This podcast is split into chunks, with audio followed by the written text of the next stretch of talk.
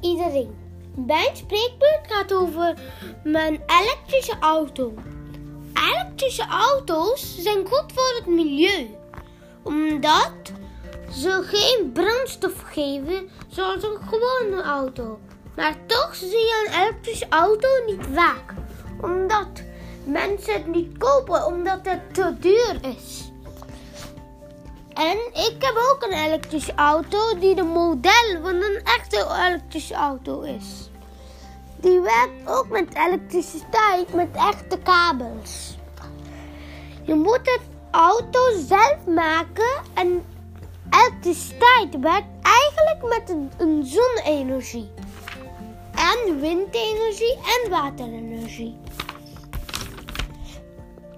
Die geven samen een energie die elektriciteit noemt. En daar gebruiken we voor heel veel dingen. En je kunt het niet voorstellen zonder elektriciteit. Als elektriciteit waren geen lichten, geen uh, verwarmingen, geen telefoons, geen computers. Ja, zoveel dingen als er geen, en, geen elektriciteit was. Ik zei dat ik ook een elektriciteit, elektrische auto heb. Is, en die is een model van een echte elektrische auto. De auto moet je zelf maken. Er is ook een menu die je kunt even zien waar alle stappen zijn. Dus dan maakt het een beetje makkelijker.